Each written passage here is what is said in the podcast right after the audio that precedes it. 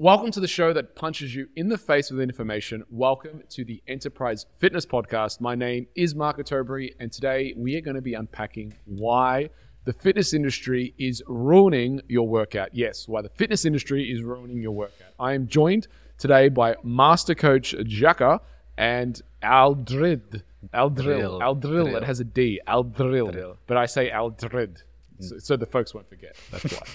Just call him Al. Coach Al. Yeah, it's going well. So, gentlemen, why is the fitness industry ruining all of our mm. workouts? It's confusing. And I think, look, I think social media, especially now, has pronounced our ability to share information in a good way, but also perhaps in an overwhelming or confusing way. And training is certainly not exempt from that. Whether it's TikTok fitness, Instagram fitness, or I don't know, Facebook fitness, if that's a thing. I think for the, I guess, the fitness novice or even like the fitness intermediate, it can very overwhelm be overwhelming with what to actually start with or what to do and what the actual priorities are that will actually get them the result that they're after, the result that they're after. So things that I've seen are the type of content that majors in the minors, right? The things that don't necessarily need as much attention as they do need, and not looking for or not sharing the big rocks of what actually produces good outcomes. Things like, okay, most people know that when you train hard rather than say a plethora of exercises to achieve, you know, the most optimal bicep contraction, right? Or particular programs or emphasis on particular training styles that, again, it's majoring in the minor. So I think how perhaps, we are part of the fitness industry, of course, we're coaches, but we do our best to make things, of course, simple, but thorough and substantiated, right? Have you observed any of that online? My main problem is people just confusing like a nice body, a nice athletic body for oh this guy's an authority. Yes, at some sense they are an authority, but is what they're doing necessarily Steroids. yeah, that's true. A lot of people are coming out like who claimed as natty. They're coming out as, hey, I actually did some performance enhancing drugs. And I'm like, yeah, no shit. But what I was saying is what they're doing, is it applicable to you and your scenario and your training age, whether that be beginner or intermediate? Maybe not. I've looked at this from two sides now. It sounds like that song by Jolene Mitchell or whatever her name is. Um, classic song. But anyway, I've looked at this from both sides now. Is what the song's called. Great song. Too young. Yeah, it's a bit of an I- old I- song. I should, it's from Love, the movie that- Love. Actually, it's like one of the end pa- parts. But anyway, there's a clip of her singing it as a 21 year old and as then as a, like a 50 year old, and it's amazing. But anyway, I've looked at this from both sides now, and what I can tell you from training and spending enormous amounts of hours with general pop clients, and then enormous amounts of hours with PT clients who I mentor. These guys have different lenses, and the PT client and the Instagram influencer is just so out of touch with who they're actually making content for a lot of the time. And the there's one guy particularly in the industry who, who does he got some bodybuilding stuff that he talks about, and then fitness coaches. And you know he's a bit what's the word? Not autistic. The other one. What's the other one that starts with A? Not autism. Spoke. I think yeah. it's a bit Asperger's, in the sense that the way he looks at everything is as a bodybuilding purist, and everything has to fit into this. And if it doesn't fit into this, and the problem is people have learned from this guy, and he's fitting everything into a bodybuilding frame, which is fine. That's what he does. He trains bodybuilders, and he wants he's all about the muscle mass. But then these coaches who are you know one year in, two years in, they do his course, and then they try and fit everything into the same frame. And it's buddy, the 50 year old female who's never done a lat pull down before, she really doesn't need to set up the bench on the right angle to ensure that her lat gets the maximal contraction because one, she ain't give a fuck about her lat, right? Number one, it's not her problem. Right? Walking around going, I have a lat deficiency. Number two, we need to teach her how to retract first because most of the time and most of her life is spent holding a kid or doing things like this and she's become rounded and it's not the lat that is the deficiency, but you have these trainers and it's not the fault of the course creator or the person who's coming up with the content. It's the fault because they're just doing them and they have a market and this is what they do. I teach bodybuilders how to get bigger. I teach about peak contraction. I teach biomechanics. And from a technical aspect, you go, yeah, what they're saying is correct. From an application perspective, it's fucking wrong. I don't normally swear on this podcast, but I have to swear to make my point because it is fucking wrong. You can't apply those same methods. So, one thing that I did early in my career, I was hardcore bodybuilder guy, right? Hardcore. And I had like my protein shakes and my protein shake at night, my casein at night, my hydrolyzed protein straight after my training, like 15 seconds, because if I didn't get my Anabolic window. anabolic window, my gains were, were, were gone, shot. Right? Made sure I ate on the hour every two hours, and I got fat as fuck. Hmm. Right, super fat, 97 kilos fat, and I didn't look very good. But anyway, point being is I did the bodybuilding thing, and then I realized, wait a minute, to a man with a hammer, everything looks like a nail. And I realized what I needed to do was get out of the bodybuilding world and go into weightlifting, and then go into hardcore how to train athletes, and then go into par- the powerlifting, and then go into gymnastics training and movement training, and expose myself to the modalities that we call physical culture. And when I exposed myself to those modalities, because I looked at the gymnasts and go, like a physique like that, when I exposed myself to all these different modalities, what I found was I had all these tools. And then someone would come in and say, I have a bad shoulder. It's, well, I know the right tool, and it ain't bodybuilding. It's something completely different. Or, you know, that mobility drill that I used in my weightlifting, if I use that mobility drill here with this client, that's what's going to unlock their hips. I think the reason why, uh, you know, I think the fitness industry is ruining a lot of people's workout is because, number one, I think this is going to sound funny, but I'm going to be honest on this podcast, right? For the most part, most fitness influencers are narcissists, right? Oh, there's some controversy. Throwing out, I'm throwing shit on this one, right? throwing shit at people on this one, but it's true. Most of the time, fitness influencers are narcissists in the sense that look at it, all their pages about them. They don't have teams; they have them. It's it's about their own self-grandized importance. Look at my Instagram. Look at my muscles. Look at my ass. Look at this photo. I'm wearing nothing. Look at this workout. Look at me. That is what the fitness industry is, and they're posting their workouts. And some of these folks have great bodies. Some of them are definitely on performance enhancers, but they have great bodies, and it's sexy and it sells. And people say, "I want to look like that," so I'll just do what they're doing. The problem is they're not really telling you what they're doing. They're making content that they know that you like, so you stay engaged. And it is, to me, I'm a creator that the worst thing, I don't know if you've heard of this concept called audience capture. It's where there's a good case of this with this YouTube. He was this like, started off as this vegan kid, he was like 18, and he would eat things in front of the camera. He just wanted to make these health videos. And then people started requesting that he would eat things and give them challenges. Anyway, now he's like super, like duper, like 300 pounds overweight and does all these like weird eating, like things that aren't supposed to be edible, I think, and does all these challenges, like eats the whole entire menu of McDonald's in one sitting and kind of these type of things, and people pay him. That's a case where this guy started with his initial values, but got so caught up in audience capture of I've lost myself of identity of who I am. And now it's actually about what does the camera want me to be so you don't get your eyes off me.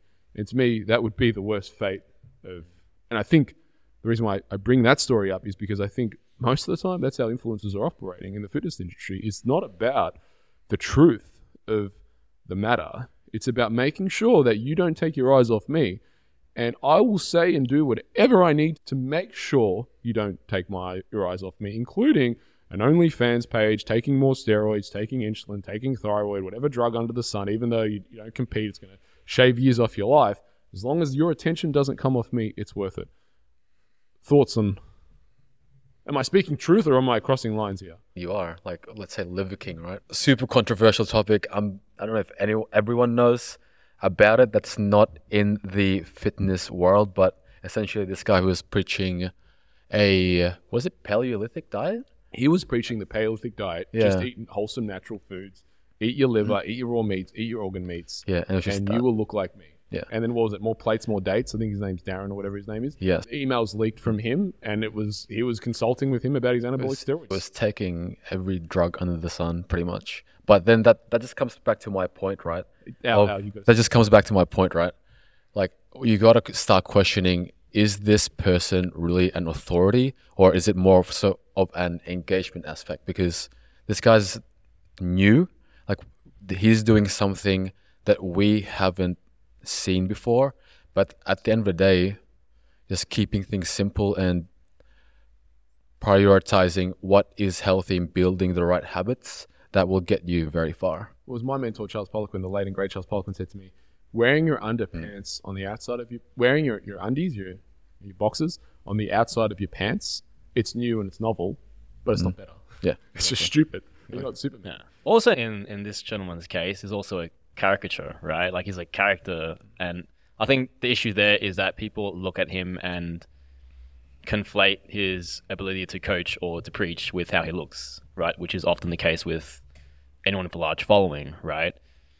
There's also the element of remaining relevance, and mm-hmm. often in order to do that, you have to subscribe to what's trending at the moment, and a certain variation and novelty is what produces excitement in certain audiences, Well, and that's the audience capture mm. part that talking Right, and where it pertains to training is that if people are seeing the same basic things, which we know are time and tested, hmm. it's probably not going to gain as much engagement as opposed to something that is new, fresh, novel, and unseen.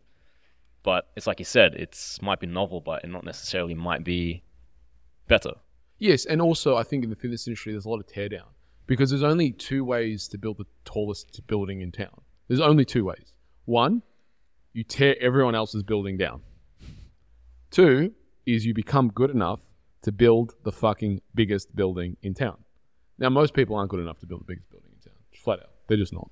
So what's the next best thing? Just go around tearing everyone else's down. And that's m- most of the part. That's what the fitness industry does is they shit on other they shit on each other and the problem with it as well is that it actually attracts more attraction to both of the followers you saw that with liver king the amount of people that went after him and they used him to tear him down in his building to then propel themselves forward because it was trending and look he deserved to be teared down the guy was saying a lot of just nonsense but at the same time i looked at it and went man if you believe this guy are you serious? Like, why would you believe anything this guy says? Clearly, he's taking anabolics. He's not just eating liver and brains and heart to achieve his physique. And if you think that, I saw it for what it was, which is information, entertainment purposes. But again, the problem is obviously that's me with my trained eye of doing this for 20 years. Is the consumer doesn't. At some point, I see the need when people do step in and take shots at someone because his shots taken at him is misleading the consumer for sure. Mm. Well, also, it's like I think the the most convincing um, lie is the one that's closest to the truth, right? And for him, a lot of what he was preaching was like it's like the natural way to eat and move and live, and people took that as well. If, it's more, if it's a more natural way to live, like this is like the ancestral way, as he talked it or described it, like surely there must be some veracity to all of this. And like people generally thought like this guy is legit providing good quality advice and education, and he knows what he's doing. So, okay, but again, novelty. Now, what does this mean for okay the the fitness novice or intermediate who's navigating all the social media content? Like, how do they find what's true and what's trendy? How do they find what's true? I, I think the way to find what's true is look at the depth of results and the years of uh, being around. I remember in the bodybuilding space many years ago, there was this one guy that came in. He was there for about maybe one, two years. He trained a heap of girls, heaps of them. He had like a train of them. And then poof, he was gone, never to be heard of again. And here I am with Enterprise. We might have anywhere from three to 10 people per show. Some shows are small, some shows are big. But we've been doing this for 20 years. I've been in the industry 20 years. We've been here for 10 years. And I've been at shows for my first bodybuilding show was in 2004. And I have a lot of ins to the bodybuilding community because I've been doing this for so long. People just will say, yes, we'll give this to you or we'll do this for you because they know that uh, I'm not going, going anywhere. And I think, I think for the consumer is you need to look at the depth of the transformation of those people, like reviews, longevity. I think longevity in the fitness industry is something to be said because the reality is there isn't many that have been around five plus years. Most will go out of business or go to another industry after five years, and that's not it's, it's the reality as, as it is. So I think longevity, I think results speak volumes, and just what people generally say. And I think those who've been able to build teams attract uh, again because the fitness industry is so narcissistic. Those who are actually building teams of people, I personally I have more appreciation for because I know how hard it is to build a team, but then it becomes less about the individual and more about serving others and helping others. And not to say there aren't people who've done that. Of course, there are always exceptions to the rule, but I just think in the fitness industry, there's fewer. I think the reason why the fitness industry is ruining a lot of people's workout is novelties for sure. And it's this constant demand of content, wanting to be in front of the, the camera, wanting to be famous. And I think most influencers, particularly in the fitness industry, maybe in all industries, they want to be famous more than they want to serve the consumer. Yeah, yeah, I completely agree. Um, it, I mean, it just boils down to the person, right? You got, you have to think of is that person what is their purpose? Is their purpose just to influence the masses, or is it more I want your eyes? I want your eyes only on me.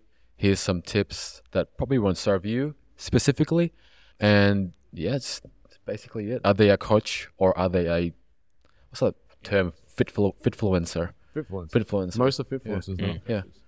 Like how, how many people have they actually helped? How constant is the transformations? Yeah, it's those factors, right? I think you can sniff these things out when you start asking questions. They, it's almost like a lot of them have their script of what they say. They're good in reels, but then you get them in a Q and A, and it's eh, Holes. yeah, Yeah. that doesn't. Yeah. I think also if again majoring in the minors, uh, I think is a big one, and most people who start training or venture into improving their health need to start with the most fundamental things, right? They need to move towards whole foods. They need to move towards eating more protein, getting a consistent training, and having some structure around how they're training. We know those things work exceedingly well, and the only other factor is time. Now, does someone have the patience to be in it for long enough to get the result without being so tempted by getting something faster by what's being promoted to them online, right? Because that impatience is quite a insidious thing, especially in the interest of long term progress. And social media is definitely not um, encouraging patience with your training or the way you eat or this whole process entirely. It's just not as exciting. It's all geared toward short-term gratification. Yeah, yeah, fundamentally. Yes. So I think other things is there has been a lot of people who have large followings online have attracted like there's this one guy that James always sends me memes on him. I don't like it's not even memes, there's actually stuff that he does. I don't know, does he send them to Is this the kinesiologist? I don't know who he is, but Where does he live? U- US is US based. The messed up thing about it is he actually trains a few like quite high profile athletes. Hmm. But the stuff that Is he this gets Joel into, yeah, I think it's that's the one. Yeah, yeah, okay. I'm like, man, what the hell is this guy doing? Is this the one where he's, like an athlete is trap doing a trap bar deadlift and he's just bouncing That- a, that- Yeah, that's the one, yes, that's the one. ball into his head? Yeah. If you look at this guy, this is like videos. Uh, James sends me one almost once, twice a week, where and it's just like when you think you can't get any more ridiculous, he sends me something more ridiculous. And it was the, the guy doing the trap bar deadlift, and then got a ball and smashing him in the head with the ball. Hmm. So what are you What are you trying to do with this? I understand functional training, but that's not functional. Even for people like we know, for example, F1 race drivers, right? Their necks are incredibly strong, hmm. stupidly strong. They're probably the strongest necks a lot of different sport. They'd be up there. And the reason for that is because they have to keep their eyes on the road and withstand G-force. And the G-forces that's created in an F1 vehicle is, you know, when you're going around the corner at full speed, not slowing down, they're quite excessive. So you can imagine the G-forces that are being created. Your neck has to be, by virtue, very strong, and they have to be like F1 racers, race drivers are incredible athletes, as most people wouldn't give them credit for. And in doing that, like one of the apparatuses they use is like their helmets, and they've got like hooks on it, and they put weights, and they do like all the different movements. Yeah, like, underrated neck training. Mm. yeah, ne- neck training. So we know how to train the neck. That's not how you train the neck. You don't train the neck by doing a, a trap bar and then smashing something into the Yeah, head. but I think also again he's I think got a couple hundred thousand followers. Yes. but there is a large portion of that following, if excluding everyone that follows him for intentionally comedic purposes, like who believe in what he's doing. Now the guy's I'm pretty sure a kinesiologist and he's well versed academically, and people use that as a sign of credibility. But going by most of his posts, like I'm sure the guy is a he's a clever individual. He knows training principles, but it's probably not what he shares most of the time. What he's doing in practice is probably different to what he's showcasing on social media. I assume. If you showcase that on Potentially, social I'll, media, I'll give him the benefit of the doubt. I'm not giving. Yeah. But that's what you're highlighting on social media, I'm Yeah. like, mm. man, fuck. But that's the thing, right? If someone's doing a bench press, let's say a famous athlete's doing a bench press, a regular trap bar, everyone's just gonna scroll up. No one's gonna care that much. But versus someone's doing a trap or deadlift, and then you're just balancing a random Swiss ball in his head, you go, oh, what is this? Maybe I need to do this. Yeah. I'll bring up his, this guy's name because this is punching above our weight because the guy's made millions. What's that biohacker's name? You know the one, Bulletproof Coffee. David Asprey. Mm, David Asprey. Huge. no, oh, I haven't followed his recent content or He looks pretty unhealthy to me. Right. But he's huge. He's got millions and millions of followers and, and so many. He's big in the entrepreneurial biohacking space. And I look at some of the stuff that he promotes, and scientifically, it's wrong. His books have been wildly successful. But for example, he's very big in calories and fasting and all this kind of stuff. But the way when you talk about get into the stuff that he talks about with fasting, it's wait a minute. You're promoting having a bulletproof coffee, which you sell, amino acids, which you sell, collagen, which you sell, butter, which you sell, and the coffee, which I already mentioned, which you sell, and you have that to wake up, and that's your version of fasting. That's not fasting. That's you selling product and pretending it as a diet, a pseudo diet, as part of your plan. Look, some of the stuff that he's presented, th- there is some good stuff to it, so it's not all bad, obviously. But here's another one where you look at and you go, I personally shake. I know Layne Norton has taken a few shots at him as well. Mm. But there are massive influences where they have simple things wrong. I heard the other day from another massive influencer who's on Oprah, sold books on Oprah. He was talking about how every cancer, 80% of cancers is linked to diet and specifically sugar. That's not true. Mm. It's just not true. Yes, diet plays a role, but when you say 80% of cancers, are you saying children with cancers? 80% of children with cancers are linked to their diet when they've only been around, they've only been alive for four years, and they haven't really consumed much sugar in their life. The stat is just when people in these positions say outlandishly stuff with no ev- proper evidence, there is reason. I mean, there is. It's it is very damaging. I think, mm. and and for the for the average person, they're not going to go. Hang on, how do you disprove that? Yeah, I think also as as a consumer or as an observer of these things online, as very curious human beings who are trying to troubleshoot our own struggles, we're always pursuing what might be the actual answer, right? Maybe it was that small thing that I overlooked, or maybe it was that other glossy detail that I also overlooked. When really it's just the big things that we're not keeping to, right? So if it's like training, it's oh maybe it's because I wasn't doing that particular specific exercise this many times a week with this specific amount of reps and sets, and that's why I haven't progressed in the last year of training. I think sometimes we can look to the minor details and fixate on, okay, maybe is that actually the, the, the problem at all? Right? Are we too zoomed in here and not zooming out a little bit and focusing on the big rocks again?